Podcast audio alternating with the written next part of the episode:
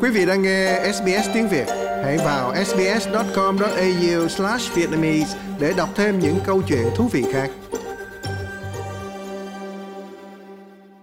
Sau vụ xả súng kinh hoàng, có thông tin tiết lộ rằng tay súng Salvador Ramos, 18 tuổi, được xác định là đã nhắn tin trên mạng xã hội vào 15 phút trước cuộc tấn công. Hung thủ cũng đã nhắn một tin về việc bắn bà của mình và một tin khác xác nhận rằng anh ta đã hành động. Người bà đã may mắn sống sót và gọi điện báo cảnh sát. Nhưng Ramos đã đâm xe vào gần trường tiểu học Drop ở Uvalde và đi vào trường bằng cửa sau. Các nhà chức trách cho biết Ramos không có tiền sử phạm tội hay là tiền sử về các vấn đề sức khỏe tâm thần, và công ty mẹ của Facebook Meta cho biết những tin nhắn riêng tư đã được phát hiện sau vụ xả súng. Công ty này từ chối cho biết ai đã nhận được tin nhắn hoặc là nền tảng nào của Meta, chẳng hạn như Messenger hoặc là Instagram đã được sử dụng để gửi đi.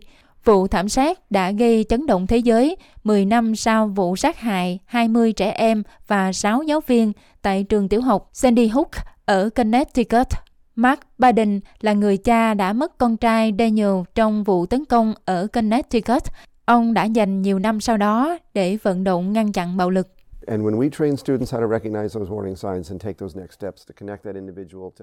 Và khi chúng tôi dạy cho học sinh cách nhận ra những dấu hiệu cảnh báo và thực hiện các bước tiếp theo để giúp đỡ cá nhân đó, chúng tôi đã ngăn chặn được nhiều vụ xả súng ở trường học.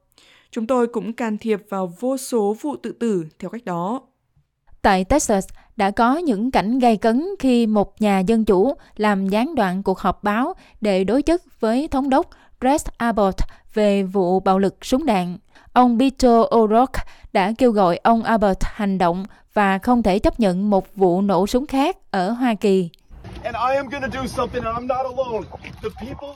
Và tôi sẽ không làm điều gì đó.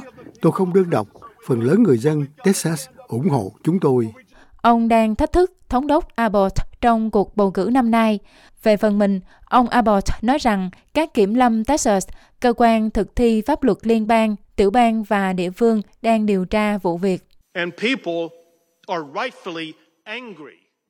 Mọi người đang rất tức giận về những gì đã xảy ra. Tất cả người dân Texas giúp đỡ lẫn nhau và hỗ trợ các gia đình bị ảnh hưởng bởi thảm kịch kinh hoàng này. Điều họ cần bây giờ hơn bao giờ hết là tình yêu thương của chúng ta. Điều họ cần là sự an ủi từ tất cả những người Texas và tất cả những người Mỹ. Trong một bài phát biểu trên truyền hình, Tổng thống Hoa Kỳ Joe Biden kêu gọi hành động sau vụ xả súng. Là quốc gia, chúng tôi nghĩ rằng tất cả chúng ta phải vì an toàn của mọi người.